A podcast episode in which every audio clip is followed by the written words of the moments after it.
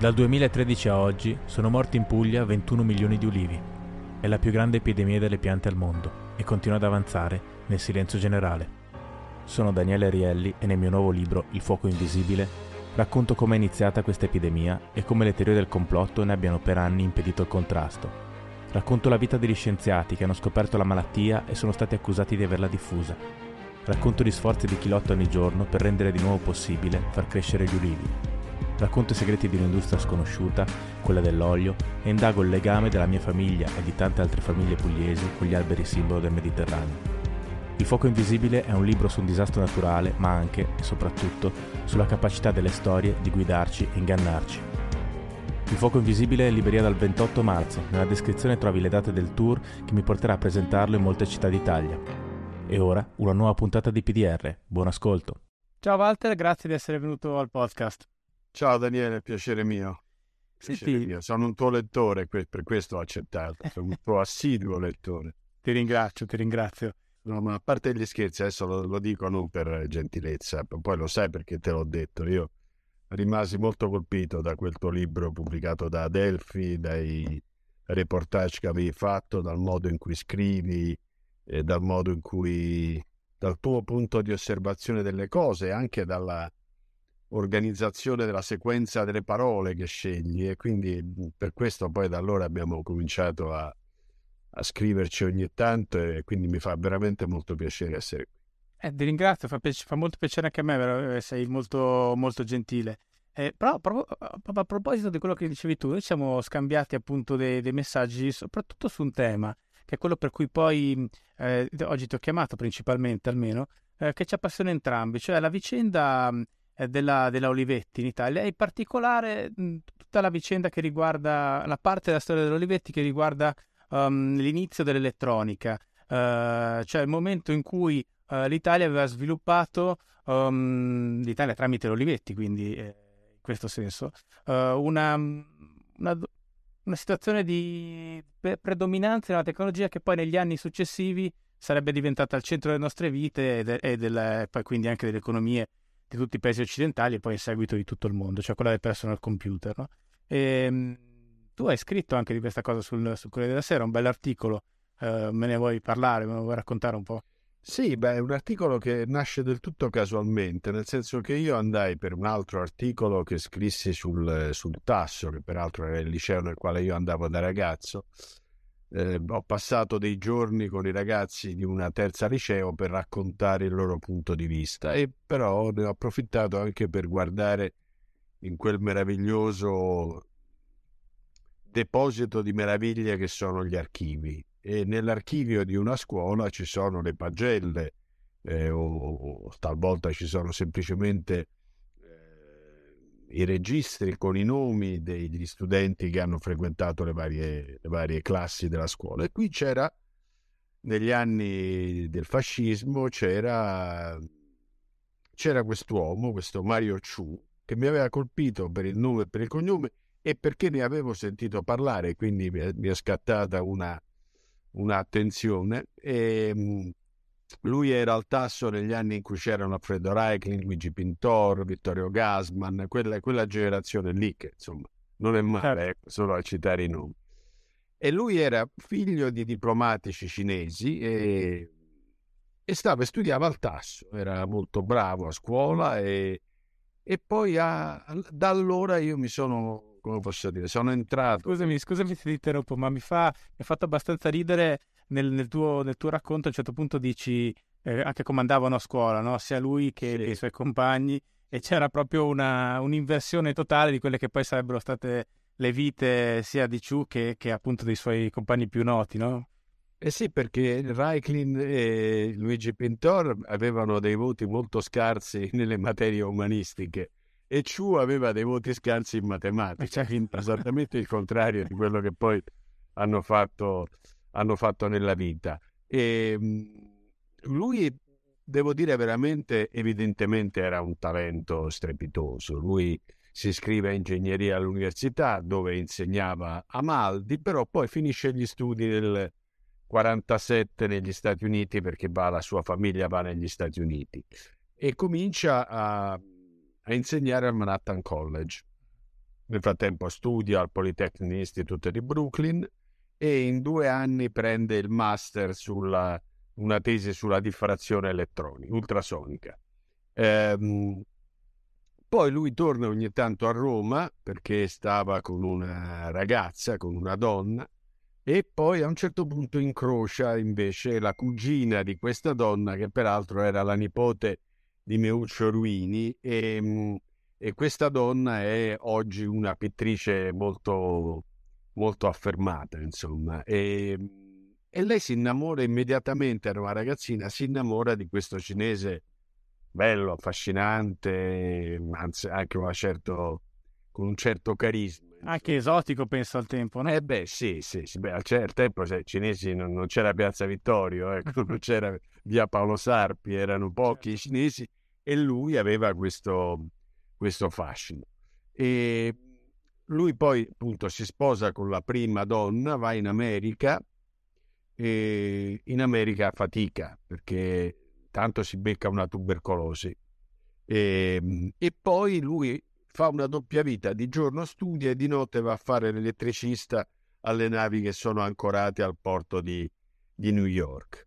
Poi però eh, incontra Adriano Olivetti, che è una figura straordinaria sulla quale poco si è, si è approfondito, sì c'è stato una fiction televisiva, ma insomma e... Diciamo il grosso del, dell'eredità viene gestito proprio dal, dalle edizioni di comunità esatto. stesse, no? che, che, pubblicano esatto. molti lavori che, che, ricostruiscono quel periodo, diciamo. E che si chiamano di comunità perché appunto c'è l'idea di Adriano Olivetti che anche l'impresa dovesse essere una comunità e comunque dovesse irradiare uno spirito comunitario attorno a sé. Quindi lui incrocia Olivetti e a segnalarlo a Olivetti è Enrico Fermi quindi stiamo parlando diciamo, sì. della leggenda. Fermi capisce di avere davanti a sé veramente un genio e, e, e Fermi, Fermi aveva cercato di convincere Olivetti a investire in un settore che sono le macchine da scrivere, l'elettronica, perché ovviamente aveva inteso che eh, che quella, quello sviluppo lì, a partire dall'esperienza delle macchine da scrivere, in cui la Olivetti era ovviamente ben posizionata, avrebbe consentito un ulteriore, un ulteriore decollo. E... Che, scusami, detto così sembra una cosa scontata, ma al tempo non lo era affatto. Nella stessa Olivetti, eh, poi non ero di molti a pensarla così, no? C'era un predominio del, del lato invece meccanico, perché i soldi in quel periodo venivano fatti con le macchine da scrivere e quindi ovviamente c'era una, un'ampia parte, come sempre accade, di conservatori all'interno di, di, di, un'azienda che dicevano il nostro business sono le macchine da scrivere sempre saranno le macchine da scrivere. Vuoi che un giorno non, non servano più le macchine da scrivere? E invece... Infatti, però ecco, eh, Olivetti che capisce invece e guida quella parte della sua azienda che vuole andare in direzione dell'elettronica, fa subito un accordo con un'azienda francese, si chiama la Bull, eh, che ancora oggi eh, è conosciuta, per fare delle macchine eh, da scrivere a schede perforate. Quindi inizia a avventurarsi verso quel, quel circuito. Poi lui, si, cioè la, la, sua moglie si innamora di uno e lei, lui si innamora di questa meravigliosa donna scri- eh, pittrice e eh, torna in Italia. Torna in Italia e va a lavorare alla, alla Olivetti e si occupa in particolare della costruzione di una calcolatrice elettronica, si chiamava, se mi ricordo bene, la CEP. E,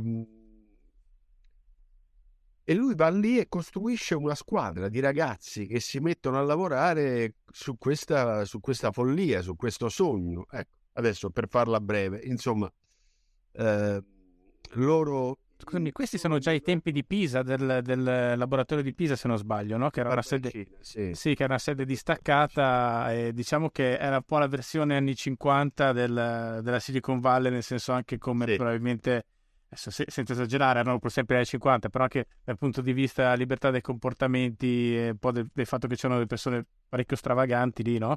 Erano anche, anche in quel senso era un po' un'anomalia, non solo il fatto che lavorassero l'elettronica, che probabilmente, come non so, l'equivalente oggi di una tecnologia del genere quale potrebbe essere, ma che appunto è una cosa abbastanza visionaria. L'intelligenza artificiale. Sì, però ecco... Lo stesso grado di futuribilità dell'intelligenza artificiale. Sì. Ma... ma probabilmente è ancora più sconosciuta perché oggi comunque intelligenza artificiale se ne parla, no? Al tempo magari non se ne parlava molto Beh, però allora si cominciava mm. a ragionare su questo tema. Fatto sta che lui dal ragionamento, Mario Ciucco, la squadra di suoi eh, ingegneri guidati comunque eh, coperti da Adriano Olivetti, nel giro di un anno tira fuori un calcolatore elettronico che si chiamava Elea 9001, eh, singolare perché richiama un po' dal di 2001 sia nello spazio, e eh, con questo loro cominciano a occupare una fetta di mercato sulla quale eh, aveva gettato un occhio, un po' più di un occhio, l'IBM che eh, era molto gelosa del lavoro che veniva fatto da, da questa squadra italiana. E adesso poi lui, qui entriamo, insomma, capisce che l'utilizzazione dei transistor eh, poteva essere resa più leggera dall'utilizzazione di tecnologie che evitassero persino le dimensioni certo. di queste macchine e eh, in poco tempo, eh, parliamo di un anno, quindi parliamo della fine degli anni 50, lui fa nascere l'Elea 9003, che era il primo comp- computer totalmente a transistor. Sì. Totalmente a transistor. Eh, chiamano Ettore Sozzas per disegnarlo e quindi è un prodotto, diciamo, di, di grande importanza. Poi muore Adriano Olivetti, muore nel febbraio del 1960 e la storia dell'Olivetti prende un'altra, un'altra direzione. E nel 61 loro vanno in Cina, vanno in Cina eh, con il figlio di Adriano Olivetti, Roberto Olivetti e sua moglie Anna Nogara, che era un'attrice di teatro, che trovano lì Mario e, e sua moglie Elisa.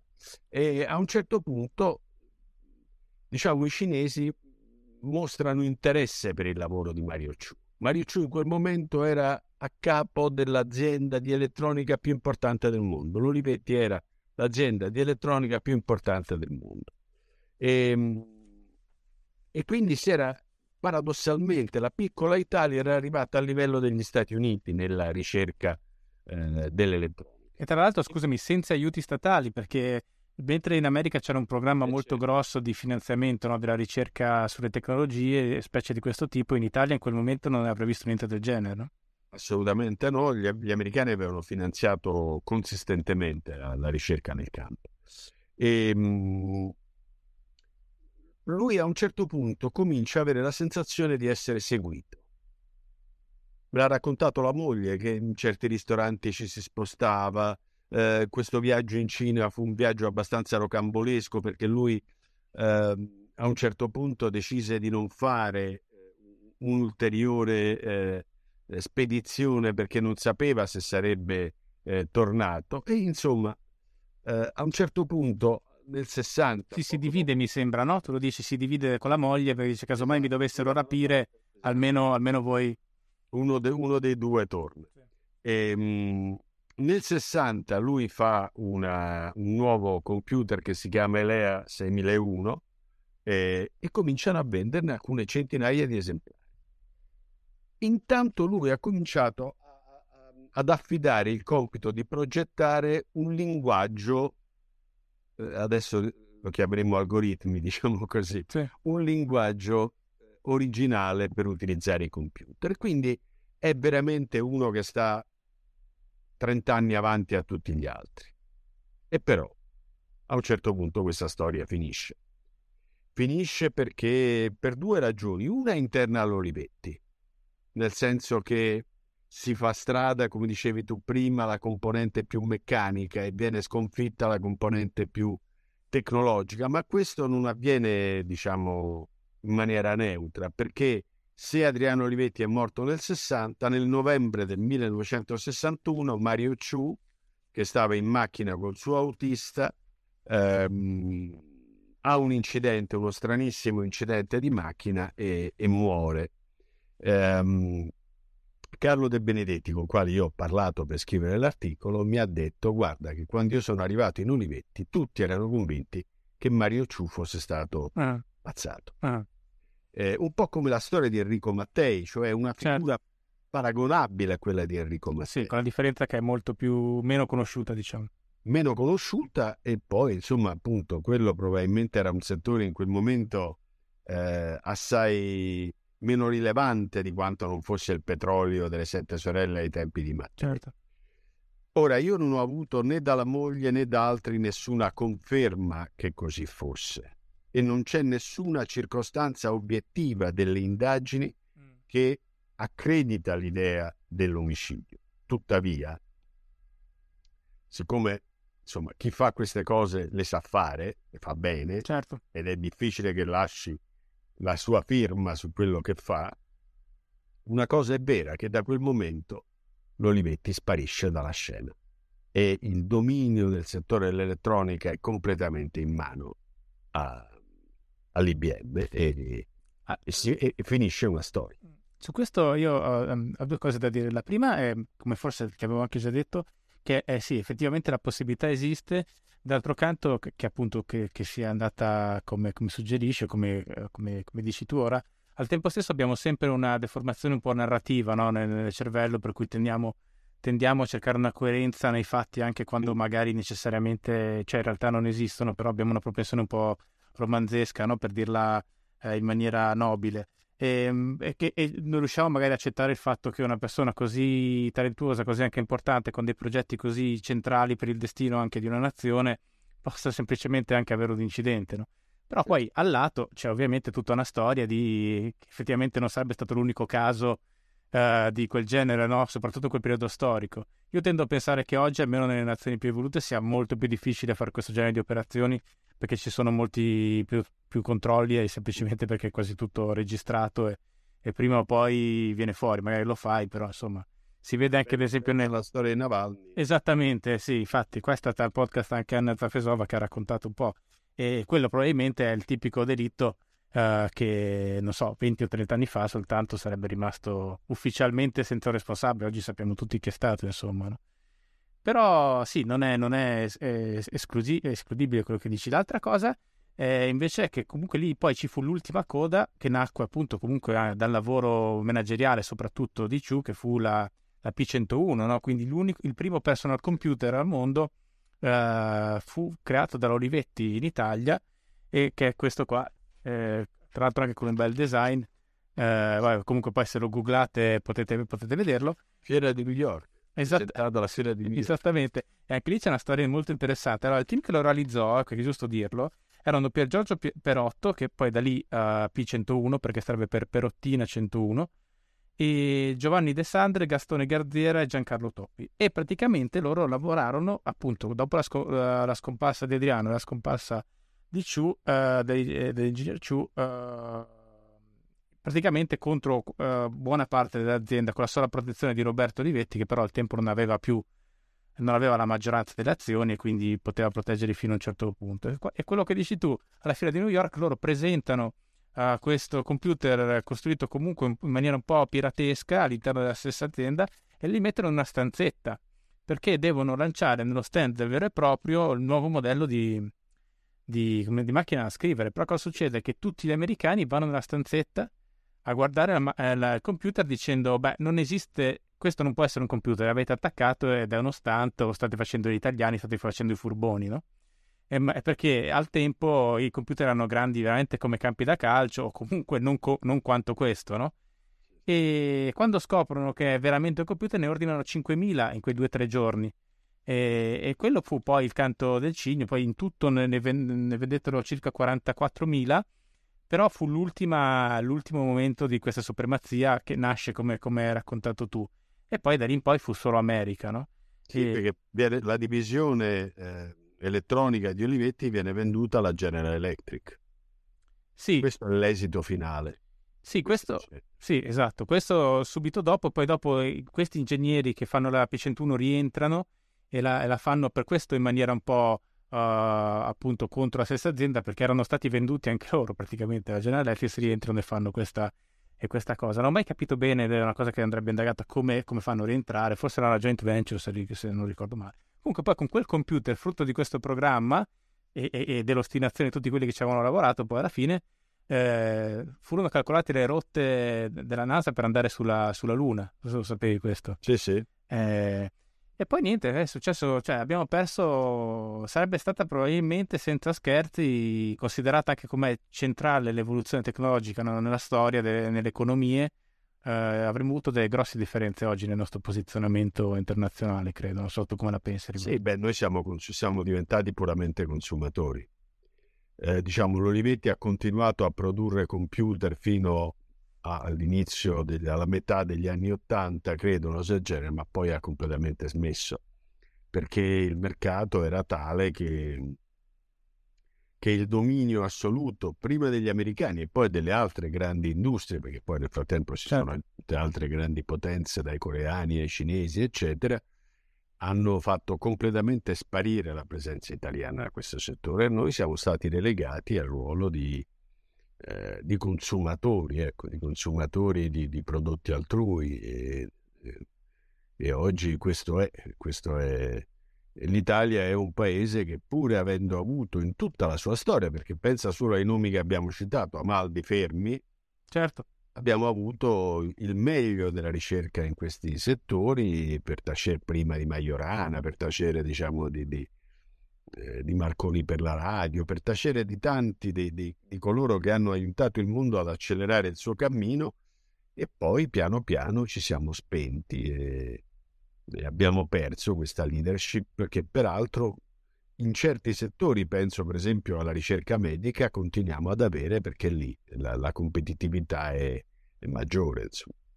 Ma secondo te perché comunque un paese che ehm, nella sua storia, almeno in tutti i momenti in cui ha funzionato meglio e diciamo, è stato importante a livello internazionale, ha sempre avuto un grandissimo, tasso di innovazione. E oggi innova comunque un po' di meno. Esistono ancora una serie di settori dove sicuramente ce la caviamo bene, però non siamo magari complessivamente così esplosivi come, come una volta. Cos'è successo? Cos'è cambiato secondo te? Ma insomma, il discorso qui è lungo, certo, eh, diciamo l'innovazione... Abbiamo tempo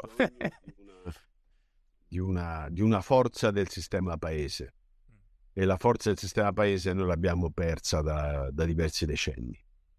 Eh, avvinghiati nelle spire delle contraddizioni, delle fragilità, dell'instabilità, della frammentazione, dell'incertezza, eh, non siamo più stati un sistema paese forte e quindi questo ci ha indebolito progressivamente in ogni settore.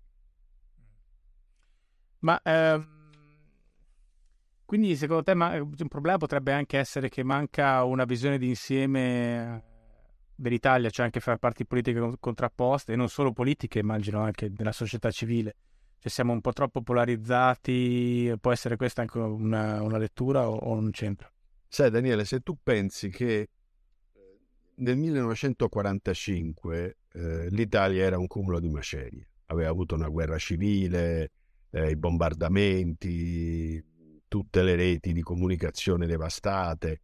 15 anni dopo noi avevamo l'autostrada del sole costruita, la televisione cominciava a fermarsi, la scolarizzazione di massa, il paese da agricolo diventava industriale. Perché? Perché per 15 anni questo paese aveva avuto, diciamo, una, uso un'espressione che non mi piace, una classe dirigente, ma insomma dei gruppi dirigenti di primissimo livello, quelli che hanno scritto la Costituzione e poi si sono nubilmente divisi dopo aver vissuto insieme l'esperienza post-resistenziale.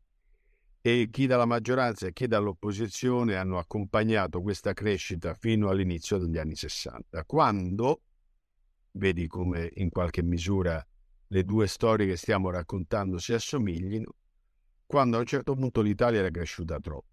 Eh. L'Italia era cresciuta troppo. Noi oh, adesso sembra far ridere, ma noi avevamo preso l'Oscar della moneta con la lira all'inizio degli anni 60. Ok, no, l'Oscar della moneta, no? Pensarci adesso. Sì, sì certo, fa ridere.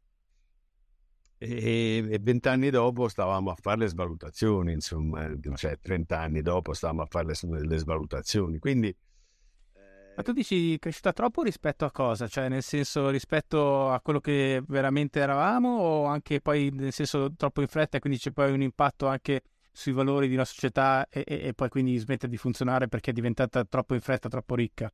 No, troppo, troppo nel contesto internazionale. Mm, ok. troppo nel contesto internazionale, eravamo diventati troppo forti in troppo poco tempo. In fondo, noi eravamo tra gli sconfitti. Certo. Quindi dovevamo stare a penne basse. E, e invece, grazie ovviamente al piano Marshall e grazie a quella, a quella generazione di leader politici ed economici, perché appunto parliamo di Olivetti, di Agnelli, di Pirelli, e poi di, un, di una rete di piccola e media impresa intelligentissima che cresce come un, una specie di virus, in questo caso positivo, cresce in tutta Italia, per cui tu hai la vitalità di questo sistema tutto italiano di piccola e media impresa. Io mi ricordo una volta che incontrai Clinton mi disse la cosa più importante che c'è da voi è la piccola e media impresa, non è che mi disse il Colosseo, mi disse la piccola certo. e media impresa, perché quella è un'esperienza molto nostra. Ecco, in quegli anni lì un sistema paese che appunto, io ti ho citato tre infrastrutture fondamentali, quelle viarie, l'autostrada del, l'autostrada del sole, quella comunicativa e quella formativa, revisione e scolarizzazione, queste tre grandi infrastrutture fecero la modernizzazione italiana e resero l'Italia un paese, parte in cui si viveva benissimo, ma eh, un paese con, con dei tassi di crescita economica, demografica, eccetera, tali da renderla una grande potenza. Sì, infatti quello che dici sulla piccola media impresa è vero, cioè, e poi va anche di pari passo con l'indole che abbiamo noi, che è molto uh, anche artigianale, forse può sembrare una parola riduttiva, ma in fondo non lo è, che si sposa anche in una certa dimensione con, con una propensione all'arte, cioè comunque l'ossessione di tante persone a fare delle cose estremamente bene e non mettere magari a farle anche nell'ottica di guadagnare dei soldi e di fare impresa, ma con, un, con un'ossessione anche per, per, il bello, per il ben fatto. Cioè, questa è una cosa secondo me molto, non è che ce l'abbiamo solo noi, però da noi è molto spiccata, no? Anche nella, nella vicenda di P101, a un certo punto mi sembra che il, il brevetto, un brevetto fu ceduto a a un euro, ma giusto per, per poterlo diffondere, no? o comunque nessuno dei, delle persone che, che parteciparono a quell'impresa poi si, si, arricchì veramente. Non che ci sia necessariamente qualcosa di brutto nell'arricchirsi se uno se lo guadagna, però quello che voglio dire è che spesso da noi non è la, la prima cosa per cui, il primo motivo per cui facciamo le cose, no? Sì, poi se tu ci pensi, un artigiano in Italia, uno che mette a posto una scarpa, uno che fa una cinta, uno che quando gli viene il pezzo più bello, lo chiama il capolavoro. Come Fellini, come Michelangelo, come... è il capolavoro, è il capolavoro del, dell'intelligenza applicata a qualsiasi dimensione dell'esistenza umana.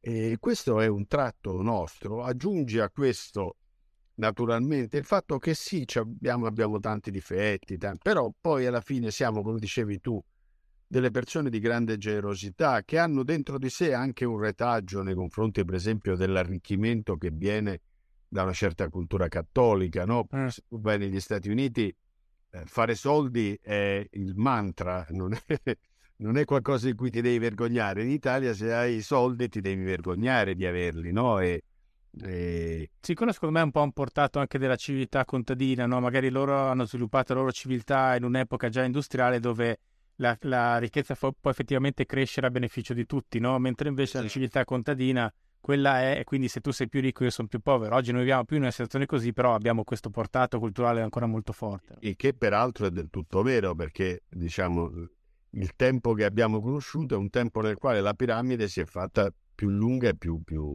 Certo. Cioè ci sono pochissimi super ricchi in cima mm. e tanti molto più poveri in basso. Quindi ah. Eh, io preferisco il punto di vista italiano, che infatti è un punto di vista che fa sì che se una persona povera sta male, in ospedale ti curano. Mm. Non ti parlo come negli Stati Uniti che prima di curarti ti chiedono la carta di credito, insomma. Ecco. No, no, certo. preferisco sempre il modello italiano, europeo a quella, quella cosa un po' selvaggia. No, sono molto d'accordo, specie su, sull'esempio che fai tu. Di, di certo, eh, hanno poi alcuni vantaggi di rapidità d'azione e di... Noi poi tendiamo sul lungo periodo no, a diventare un po' sclerotici come società, quando, a parte quando ci sono dei grandi cambiamenti, come prima dicevi tu, come periodo di crescita arriva in un momento drammatico, post-drammatico, in cui l'Italia si è liberata eh, da, da, una dittatura, dopo una guerra, eccetera, allora libera le sue energie creative perché anche non ha, non ha grosse strutture in piedi, no? pregresse, grosse gerarchie, quindi riesce a liberarsi del tutto. Noi poi tendiamo, credo in tutta Europa, particolarmente forse in Italia, a stabilizzarci forse un po' troppo, no? mentre le società aperte poi sono più rischiose, sono un po' più anarchiche, sono più, più inique, però magari hanno più, più movimento interno, no? più mobilità. Secondo me il bilanciamento da cercare un po' quello fra le due cose. Però ecco, il modello diciamo europeo che poi per larga parte è anche un modello che deriva da, dai momenti migliori della cultura anglosassone, penso al New Deal, no? È quello di trovare un meccanismo che consenta di garantire la coesistenza di crescita economica e riduzione delle diseguaglianze. Quando questa armonia si realizza, sono i momenti migliori della società.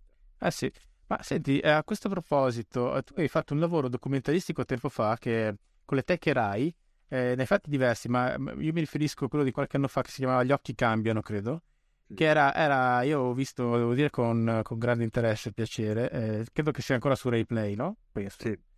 E, e, lì si vedeva proprio anche l'evoluzione del racconto della società mentre la società cambia. Noi adesso stavamo parlando appunto per grandi, grandi linee almeno di, di questi mutamenti negli ultimi decenni e lì c'è proprio anche un cambio di racconto invece, cioè c'è il cambio della realtà e il cambio di racconto. Tu eh, consultando quelle techerai e, e mettendo assieme il documentario, cosa, cosa hai notato uh, nel...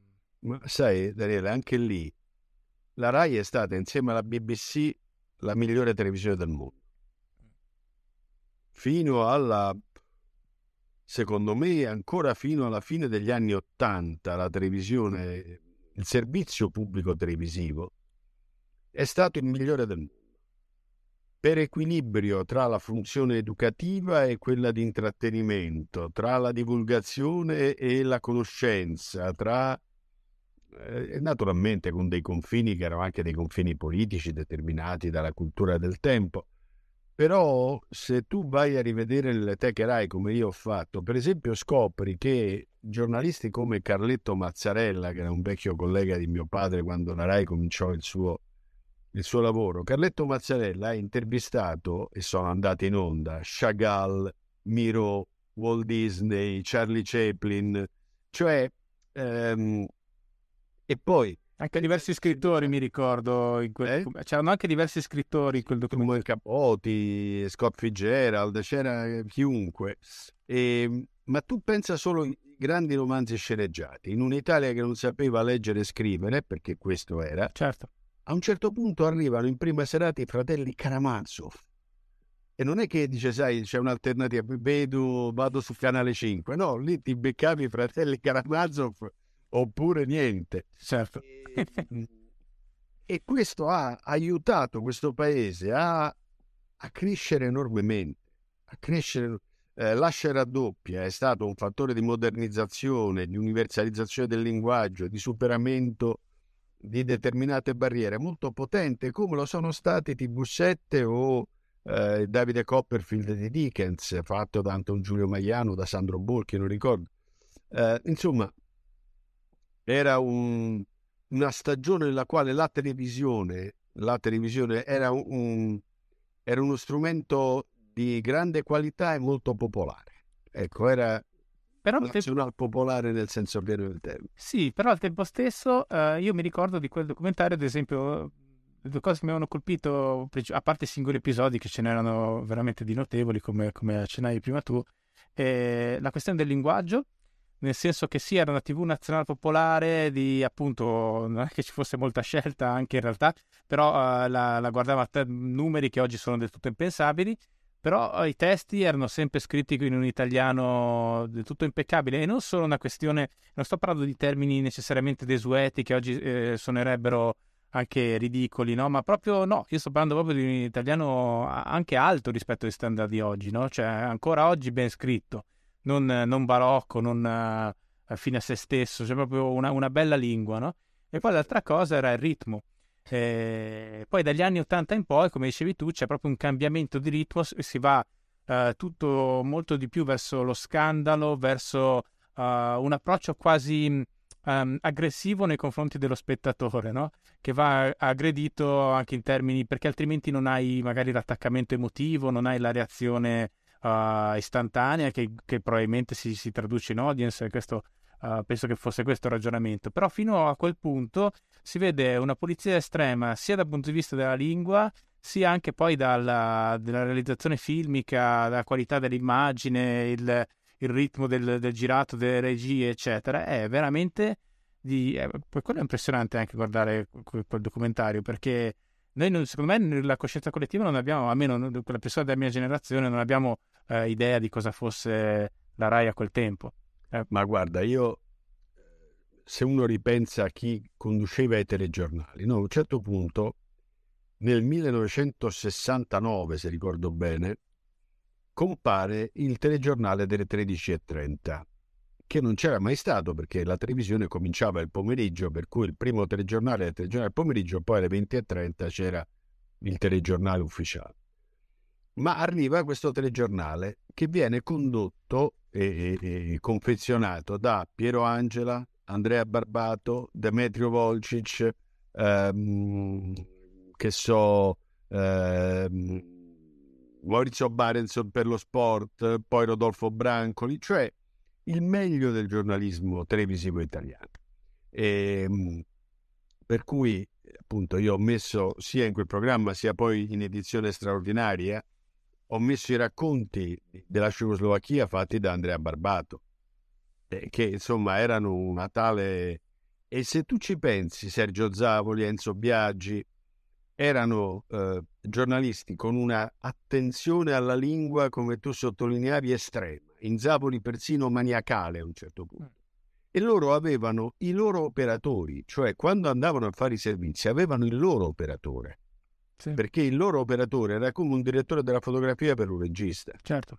Era una funzione fondamentale, non era di beh, beh, beh, pia quello, no, non era pia quello, era, eh, era un'altra cosa, era un'altra cosa e senza nostalgia perché quel tempo evidentemente tutto era più lento perché si girava in pellicola, bisognava sviluppare la pellicola, montarla. Certo.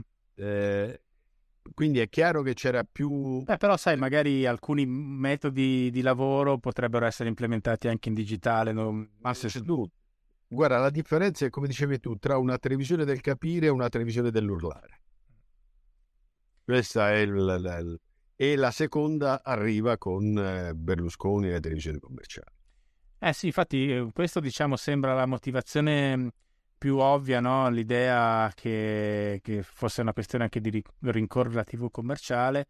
Mi chiedo se non sia un po' semplicistica come, come spiegazione. Sicuramente ha giocato, una, ha giocato, un ruolo importante, ma forse c'era anche, eh, anche altro. Cioè non c'è stato poi un contrasto fra una cultura medio-alta, più o meno di massa, comunque di, larga, di largo consumo. Da, da un certo punto in poi si è tutto un po' appiattito su, quella, su quel formato lì. Un mio amico lavorava a casa editrice che fa scolastica, molto rinomata questa casa editrice che, che lavora con grande serietà e una delle cose che mi raccontava è che negli ultimi anni eh, hanno co- continuato a eliminare parole da, dai libri, dai testi scolastici perché anche gli insegnanti segnalavano che erano troppo complesse, ma parole di una, di una semplicità assoluta, eh? cioè nel senso non cose particolarmente complesse, astruse che nessuno usa mai o trova, o trova nei libri, nei romanzi, intendo, nei saggi, eccetera. Parole anche veramente quasi di uso comune che però vengono piano piano eliminate da, dai libri di scuola perché c'è questa tendenza, e questo credo, non credo che dipenda in maniera diretta dalla TV commerciale, no? a, a, ad appiattirsi sempre un po', no? un po' anche lo spirito del tempo questo secondo me. Sì, eh, diciamo ci sono diverse motivazioni, una per esempio è legata anche alle tecnologie. Mm e le tecnologie determinano un tempo di vita, no? cioè la nostra vita è molto più frettolosa di quanto fosse prima, nonostante noi oggi si abbia tutti gli strumenti necessari per renderla più, più lenta e vivibile. Cioè, tu pensi a cos'era pagare eh, una bolletta vent'anni fa e cos'è adesso. Hai fatto, hai fatto l'unico, l'unico, esempio in cui mi sembra abbastanza felice l'uso della tecnologia. Io sono molto contento di pagarla online. Ah, ok. No, ma ah, okay. sto dicendo proprio questo. Ma un altro esempio era cos'è lavare i piatti oggi e cos'era quando certo. ero bambino. quello è stato anche un grande, eh, non so se questa cosa è eretica, se si può dire, qualcuno si arrabbia, però in realtà è un dato di fatto che è stata anche un, un grande drive, come direbbero gli americani, dell'emancipazione femminile, soprattutto quando le donne erano, diciamo, costrette alla dimensione domestica e cominciare a... Gli elettrodomestici hanno giocato un ruolo fondamentale. Poi oggi... Sì, uno... poi già quella, quel, quella piramide, quel tetto di cristallo si è spostato in altre direzioni, ma certo. è rimasto, no? Nel senso che non però eh, se tu ci pensi, noi oggi abbiamo molto più tempo per noi di quanto avessimo prima, eppure viviamo in maniera concitata, in maniera adesso naturalmente in questo periodo la situazione è del tutto particolare, però la nostra vita, i nostri tempi di vita, i nostri tempi di fruizione, pensa alla quantità di informazioni che entrano nella nostra testa nel corso di una giornata e paragonala con quella di 30 anni fa. Io mi ricordo quando, quando morì Robert Kennedy, io dovetti aspettare la sera al telegiornale. Mm. E non è che sono tornato a casa da scuola, ho visto il titolo di Paese Sera, sono tornato acceso e c'era, eh, c'era un tempo di meditazione, di attesa, di digestione dell'informazione che era del tutto diverso. In questo lo spirito del tempo ha a che fare col tempo della vita certo. che si è radicalmente trasformato nel corso, soprattutto negli ultimi trent'anni. Sì, questa contrazione è vero, da un lato, um, allora, aumenta, aumenterebbe il tempo libero se non aumentasse la produttività, cioè nel senso se noi facessimo le stesse cose che si facevano 30 anni fa avremmo molto più tempo libero, però la realtà dei fatti è che la creazione di tempo libero poi viene sempre uh, mangiata dalla produttività, cioè nel senso si finisce per lavorare e fare più cose poi alla fine. Produttività aumenta sì. e il tempo libero rimane sempre basso, anzi probabilmente diminuisce. Anche perché poi... Mi ricordo, Daniele, io mi ricordo mia madre che lavorava in RAI quando morì mio padre, che il sabato mattina lavorava. Mm. Cioè, solo a un certo punto si cominciò a non lavorare più il sabato. Mm. Eh, e, e, quando lavoravano, cominciavano al, durante la settimana, finivano alle 6 di sera. Quindi c'era un livello... E il problema è che noi adesso facciamo tante cose. Eh sì. Perché non ci basta di farne una sola, non ci basta talvolta sia per il bilancio familiare, sia per esigenze di carattere, come posso dire, di soddisfazione. Di autorealizzazione, sì, sì. Di realizzazione. Guarda, qui ne parlavamo con, con Luca Ricolfi quando è venuto, e ne, è uno dei temi anche al centro del, del mio ultimo romanzo, invece è, secondo me è proprio centrale nelle, nell'epoca contemporanea. Noi vogliamo autorealizzarci, che eh, ci sembra totalmente eh, scontato, ma per una larga parte dell'umanità è una questione che prima in epoche precedenti non è manco mai venuta, non era, non era un punto, perché tanto non avevi possibilità di farlo e quindi era anche inutile pensarci, no? Non solo, e poi l'attenzione era nei confronti di chi c'era dopo di te.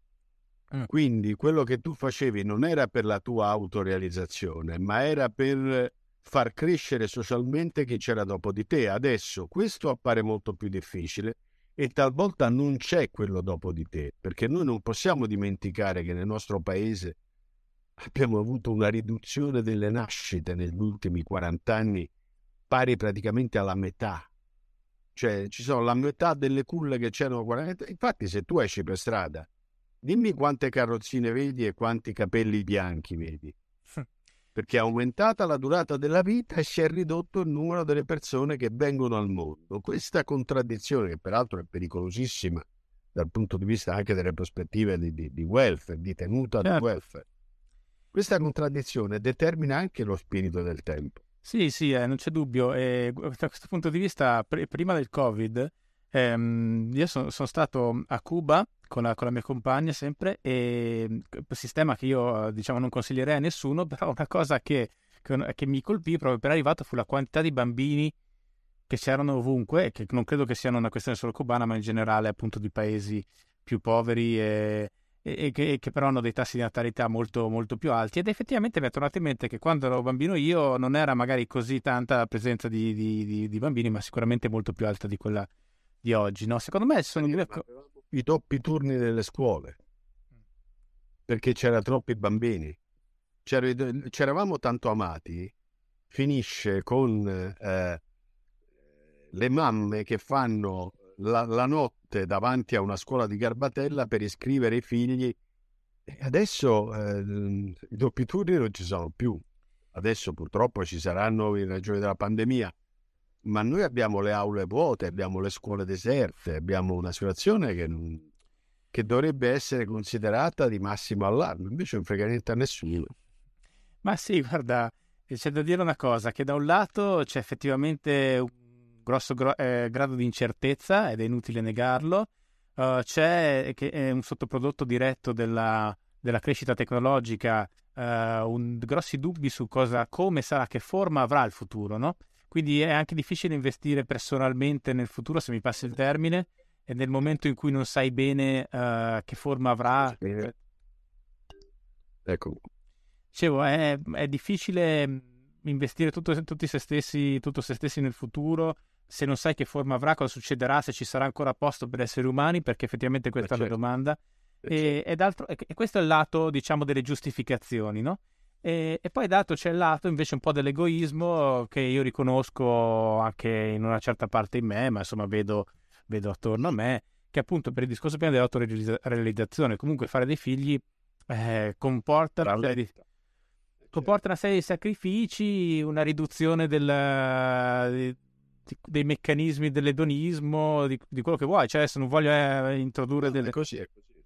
delle categorie, diciamo, anche etiche, no? Però è, è proprio un discorso che eh, non, po- non, potrai fare le cose che, che, facevi prima e per molte persone eh, questo è un compromesso inaccettabile un po'. Quindi c'è un lato che invece è molto discusso di problemi che possono anche essere reali, anche se comunque siamo molto più ricchi di prima.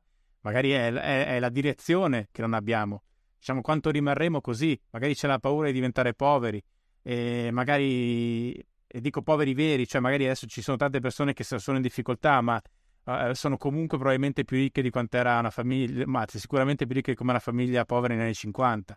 Sì, solo che la differenza è che allora c'era una povertà dalla quale si pensava di uscire, esatto. adesso invece c'è una povertà nella quale si pensa di entrare, esatto. che è una condizione psicologicamente opposta. Esattamente. Tragica.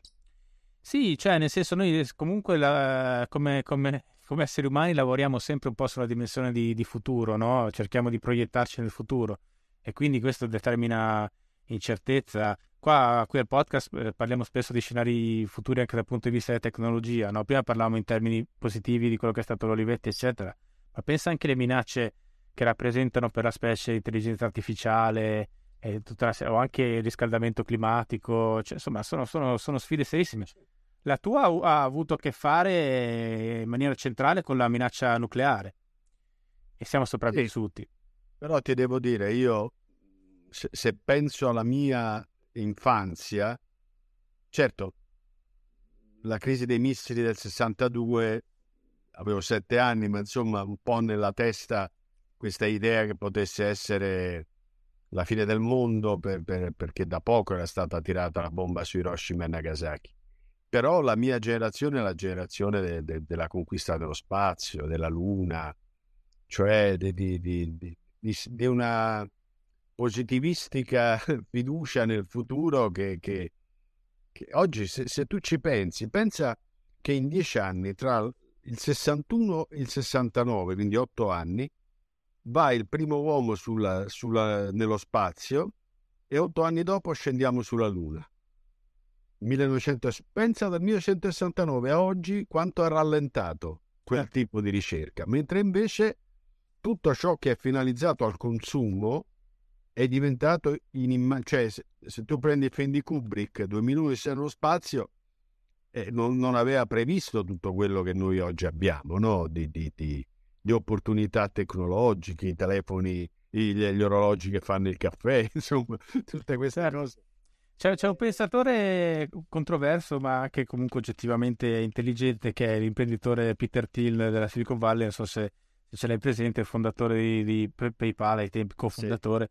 Sì. E eh, lui c'è sempre che ci, ci, ci, immaginavamo le macchine volanti e ci siamo ritrovati con le app per parlare col vicino di casa, no? Cioè, c'è stato un po' uno spostamento dalla, dalla, dall'innovazione con un respiro uh, grande anche nelle intenzioni a, a un'economia dell'attenzione che per tenere le persone attaccate degli schermi e vendere pubblicità. Guarda, c'è quel bellissimo film che si chiama The Social Dilemma, non so se l'hai visto certo. su Netflix. E quello, quello andrebbe da, visto da tutti, eh? non diciamo sempre con lo sguardo critico che si deve avere anche di fronte a prodotti di questo tipo. Però obiettivamente questa idea che se, se, non ti fanno pagare qualcosa è perché sei tu il prodotto è un'idea abbastanza corrispondente certo. alla verità. Così, così. Ma io ho lavorato molto su questo tema sul, nel, nel, libro nuovo, Beh, poi quando è uscito il libro, eh, quando è uscito il documentario, insomma, molti l'hanno per certi versi anche certo. affiancato, sì. Ma il punto è anche il discorso, um, eh, con le dovute differenze ovviamente, ma ehm, il punto è anche che quel meccanismo là ci richiude in bolle, no? Cioè tu sei, puoi stare a vivere la tua comoda vita online come sempre circondato da gente che la pensa come te, ti, ti dice sempre le stesse cose, e queste camere echo chamber, no? li chiamano gli americani, però eh, questo secondo me è... abbiamo sempre la tendenza naturale a circondarci di gente che comunque più o meno la pensa come noi, no? Però questo grado di sistematicità, questo grado di astrazione dall'altro, cioè nel senso del diverso in tutti i sensi, eh, secondo me non c'era, probabilmente non c'era prima. Comunque nella dimensione della realtà ti capita di andare a sbattere con qualcosa che è diverso da te. Ma te Facebook ti ha mai suggerito come amico uno opposto a te? Mai? No, mai, mai. cioè, il, paradosso della rete, che dovrebbe essere lo strumento che mette in relazione, si chiama rete per quello, no? È che è diventato una somma di recinti che mm. si odiano l'uno con l'altro, si insultano, si, se potessero si, si eliminerebbero dalla faccia della terra e questo poi genera la condizione psicologica di un mondo sull'orlo di una crisi di nervi, perché è, è costantemente... Oh, se, tu, se, tu, scorri Twitter, vedi la gente che si insulta. Eh, Twitter poi è speciale da questo punto di vista. Si insulta per niente, si odiano, si dicono, ma gente che magari poi va a cena la sera insieme, ma se ne dicono di tutti i colori, ma non è, non è così la vita, non è mai stata così. No, sono d'accordo.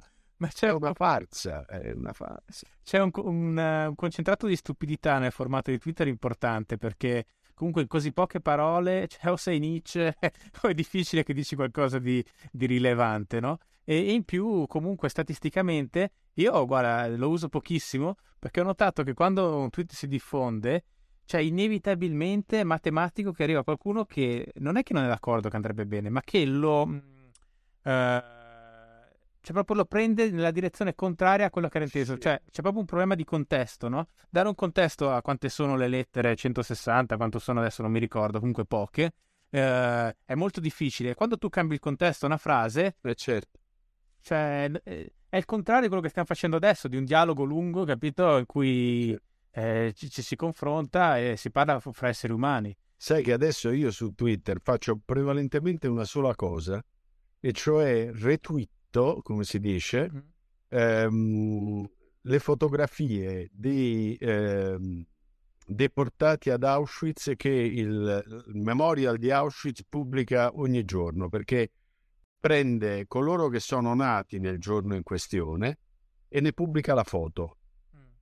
Ed è, guarda, quando tu passi dalla, dal numero alle facce di bambini, di neonati, di ragazze di 12 anni, la potenza emotiva di quella roba lì è, è, gigantesca. Ecco, in questi casi, senza una parola di più, se non il racconto che fa il Memorial di Auschwitz di chi erano queste persone, ecco, quella è l'unica utilizzazione che io faccio prevalentemente. Insomma, poi sì, certo, una volta al mese si dice, ma per il resto assisto allibito come te a questo lancio di ortaggi quotidiano, quotidiano, al minuto, non quotidiano, che avviene tra, anche, tra, anche all'interno dei recinti si odiano, non solo tra recinti, ma anche all'interno dei recinti. Certo. Perché si fanno recinti sempre più stretti fino a finire un recinto fatto da due lettere, io. sì, certo. Sì, ma perché poi tutto questo c'è da dire che è una e non sono mezzi neutri, sono anche una grande eh, arena per l'autoaffermazione, no? Cioè la maggior parte delle persone usano i social per... Sai Daniele qual è la cosa? Che ognuno sia convinto di avere un pubblico. Mm. Ognuno è convinto di avere degli aficionados uh-huh. e quindi pensa di dover eh, costantemente tenere i suoi aficionados sotto pressione con la forza. Chiunque, anche quello che ce ne ha, li contano, no? Cioè, ho, ho 500 followers e pensa che quei 500 che magari sono capitati lì per caso siano suoi seguaci. Cioè, sono dei capisetta. Eh, ma è la logica, la logica del numero eh, dalla quale non ci si può astrarre in assoluto, perché comunque viviamo in una società, quindi bisogna in una certa maniera de- dialogarci e convivere, lì diventa talmente sistemica che eh, c'era un tizio, quando facevo l'università a Bologna, c'era un tizio che veniva una volta a settimana in, in Piazza Verdi, eh, avrà avuto al tempo una cinquantina d'anni, saliva su, uh, si portava una scatoletta tipo quelle mh, mm, per il mercato, diciamo, però resistente evidentemente, si sedeva, saliva su questa scatola e cominciava a parlare. Eh, e parlava per mezz'ora in mezzo alla piazza. E ogni, ogni, non so, giovedì mattina, una cosa del genere, comunque con regolarità, veniva, faceva il suo discorso di mezz'ora, 40 minuti, poi se ne andavano. Ecco, noi stiamo, stiamo andando, ma siamo già in realtà ampiamente in una società di gente che va in giro con la scatoletta e, e si, mette, si, mette, a parlare. D'altro canto, ah, non puoi neanche escludere che in tutto questo venga, eh, ci sia qualcuno che ha qualcosa di interessante da dire. Quindi anche lì il, il, il bilanciamento è difficile, non è, non è semplice, non si può neanche essere così antidemocratici da dire no, di, di, sicuro tu non hai nulla da dire. Però è certo che questo è un caos, è una torre di Babele e, e secondo me quello che fa la differenza è come sono strutturate anche queste piattaforme. Cioè, appunto, Facebook non ti suggerisce mai quello diverso da te, eh, stai dentro queste bolle, uh, comunque loro Uh, se posti un contenuto esterno oggi su Facebook di un giornale, di una rivista o di qualsiasi cosa che porti fuori dal sito, viene penalizzato perché tu devi rimanere dentro il sito così il sito ti può dare la pubblicità. E quindi cosa fai? Continui a fare flame, discorsi, capito, contro qualcuno perché tanto quelli tengono la gente dentro e so. Ci sono tutta una serie di meccanismi incentivi su cui forse sarebbe ora di discutere. Beh, bisognerebbe fare un'educazione tecnologica nelle scuole. Noi abbiamo, i nostri ragazzi fanno tre volte gli etruschi e mai le tecnologie con le quali passano gran parte del loro tempo.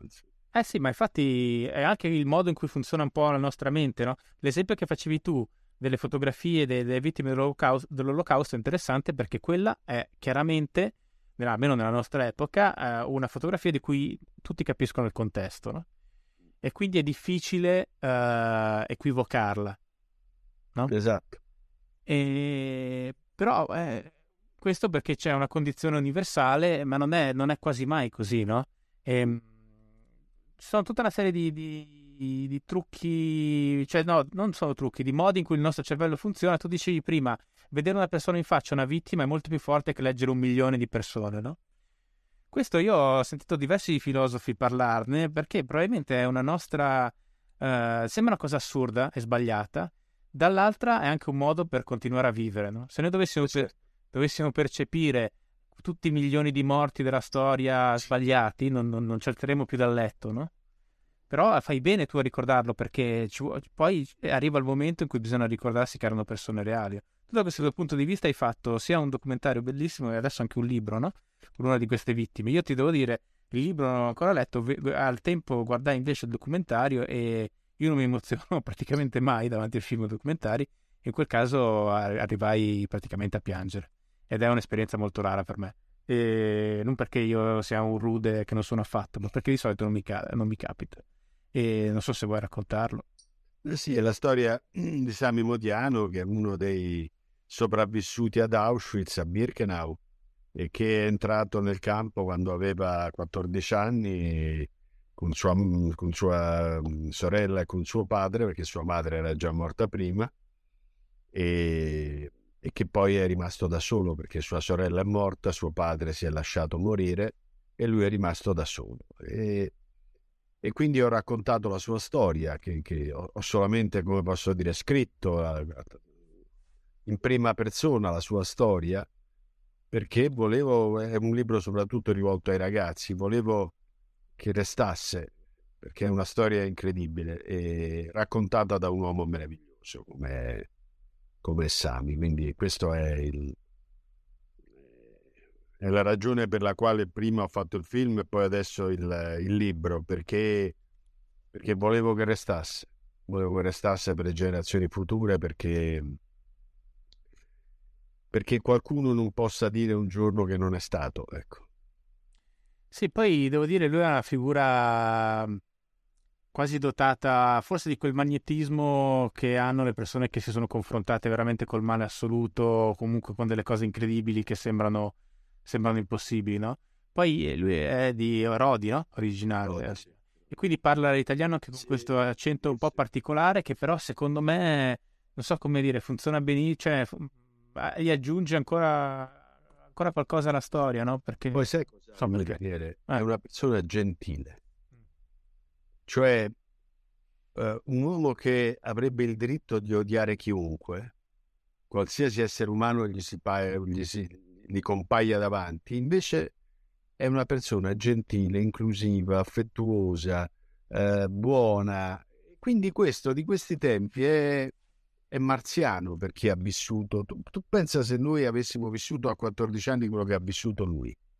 Non so come reagiremmo. No, so che per adesso però appunto su Twitter la gente si insulta per delle fesserie e si odia. Eh, io sono stato con Piero Terracina, che era un altro dei sopravvissuti, un altro dei ragazzi che entrarono nel campo, siamo andati insieme in Germania. Lui non ha mai parlato dei tedeschi, ha sempre parlato dei nazisti, sempre distinto. Ah. Eh, Insomma, sono persone abbastanza particolari. Io credo che chi ha vissuto il dolore sia una persona migliore. Questo ne sono convinto di qualsiasi dolore, diciamo così, sia una persona migliore perché tende a, a non sottovalutare il dolore degli altri. Ecco, naturalmente sto facendo una generalizzazione che eh, presta il fianco a qualsiasi altra a qualsiasi controdeduzione fondata su casi specifici. Mm, certo. Ci saranno anche quelli che si sono incattiviti, non ne dubito, ma quelli che ho incontrato io e che hanno vissuto delle, de, de, degli orrori della propria vita, in generale sono persone che hanno poi un, un grado di attenzione agli altri superiore. Beh, nel, nel suo caso sicuramente è così, eh, adesso non so sul, sul generale, è una questione abbastanza complessa, però forse l'utilità anche, diciamo prima, del, dell'esperienza personale, del racconto personale, è anche questo, no? cioè che di fronte a una tragedia come quella compiuta da degli uomini su altri uomini, su una scala che facciamo proprio fatica a comprendere, il racconto del, del singolo, della singola persona, in questo caso al tempo era anche un bambino, è veramente uh, forse un, l'unico ponte per capire la cosa nella sua assurdità, no? Esatto. Perché altrimenti sfugge la grandezza della, della cosa, diventano solo numeri, diventano solo fatti storici. Diventa storia, qui diventa umanità, capito? cioè diventa vita vera. Vita vera.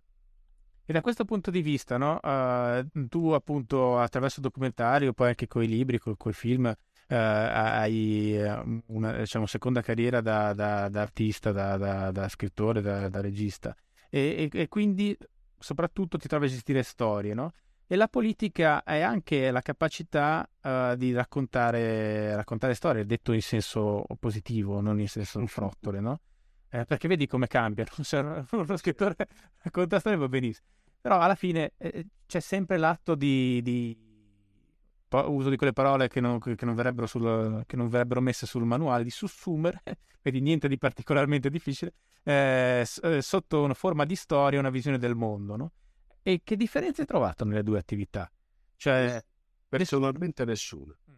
Per me fare politica era, era avere a che fare con la storia delle persone. Infatti il lavoro che mi è piaciuto di più fare è stato quello di sindaco perché per me ogni giorno era immergermi in una specie di, di gigantesco frullatore di storie personali, che fossero quelle di una bambina che a scuola non aveva il cibo per la celiachia, che fosse quella di una donna che nel suo quartiere non aveva la luce e quindi tornava a casa insicura, che fosse quella di qualcuno che voleva andare in bicicletta al posto di lavoro, tutte storie di persone per me questo è stato la politica e per questo l'ho tanto amata e, e, e lo, penso anche di averla vissuta in un certo modo perché per me era questo. Eh. Sì, eh, la differenza grossa che vedo io è che comunque se nella politica devi in una maniera o nell'altra indicare un po' una direzione, no? Cosa che magari invece nella letteratura o comunque nel raccontare storie non è strettamente necessario. Alle volte ti puoi limitare alla, alla testimonianza alla, o anche lasciare aperta non, non dirimere, dirimere, la questione in maniera definitiva, ma lasciare, lasciare aperta anche... Questo, questo la politica, non dirimere le questioni in via definitiva.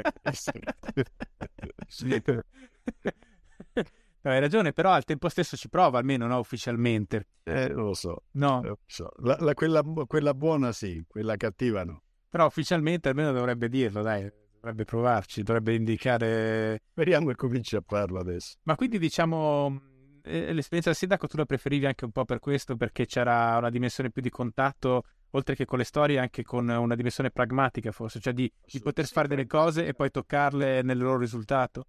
Pragmatica e al tempo stesso altamente valoriale, nel senso che tu per ogni questione della quale ti occupavi potevi scegliere se farla in un modo o nell'altro e quella scelta chiamava in causa il tuo sistema di valori. E quindi per me era, è stato veramente il punto di rugiada, diciamo, della mia esperienza politica e forse anche della mia esperienza umana.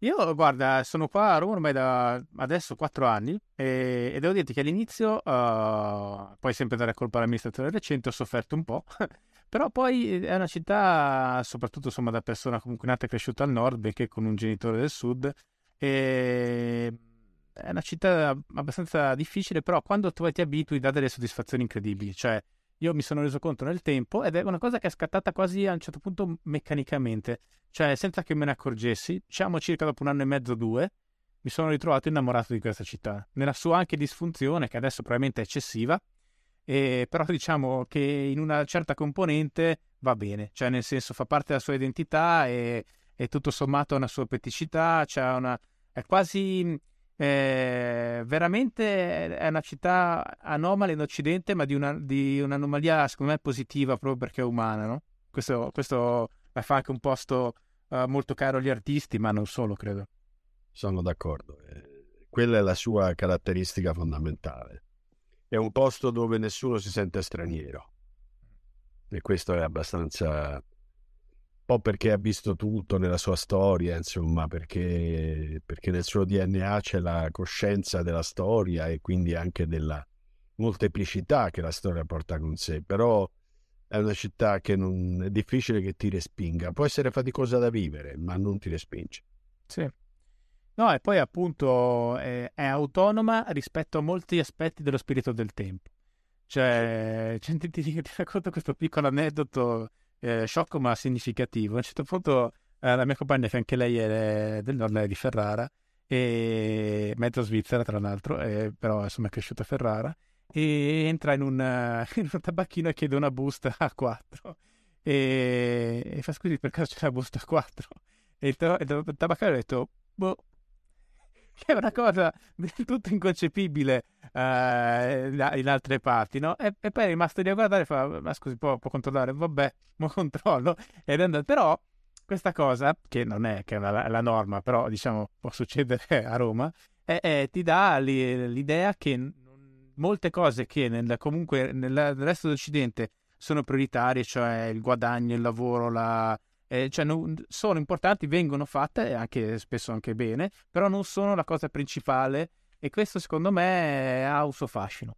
Beh, sai, chiudiamo così Daniele, quando i romani, i romani abbreviano le parole, no? tolgono sempre una, una o due vocali. Sì. Perché lo fanno? Per non perdere tempo. Esatto. Perché pensa, pensa con Gigi Proietti una volta ci dicemmo, pensa quante ore hanno risparmiato i romani a non dover dire tutte quelle quelle parole. Pensa quanto tempo hanno recuperato per se stessi. E quindi è così, po' sì, abbiamo un'idea del tempo e della vita, anche molto senso dell'umorismo. Io ai funerali di Gigi ho raccontato una storia che lui mi aveva raccontato di uno che a Trastevere c'erano due portoncini di fronte, quei piani terra no? con i due portoncini, e uno aveva scritto sul suo portoncino eh, vendo la mia chitarra e l'altro aveva messo un cartello con scritto era ora di mortarci tu. e, e, Roma è questo, Roma è così, è, è, è il teatrino della Barafonda di, di Fellini, è, Alberto Sordi, insomma è que, questa città qui è, ripeto, può essere faticosa, ma insomma, ci si annoia. No, infatti, ma infatti poi la sfida da narratori, e ne parlavamo con il nostro comune amico Luca Ravenna quando è venuto qua, è, è, è che è comunque l'Italia in generale, ma poi anche Roma in particolare, forse è un posto che è, è talmente ricco di storie che poi le tue storie che, che sembra, rischiano di, di, risultare banali, no? O comunque meno, meno, ricche di quanto non sia già ricca la realtà semplicemente uscendo su, per strada. Problema che in America non avrai mai. O sì. adesso non so, non conosco bene la Svezia, ma probabilmente ne Meglio così. Va bene. Senti, Walter, ti ringrazio, grazie del tuo tempo. Un abbraccio. Ciao, ciao. Ciao. Grazie di aver ascoltato questa puntata di PDR. Nella descrizione dell'episodio trovi il link ai libri degli ospiti del podcast e a Odio, il mio ultimo romanzo, candidato al premio Strega. Trovi anche il link per iscriverti alla mia newsletter gratuita. Ricordati di seguire il podcast sul canale da cui lo stai ascoltando per non perderti le nuove puntate. Alla prossima!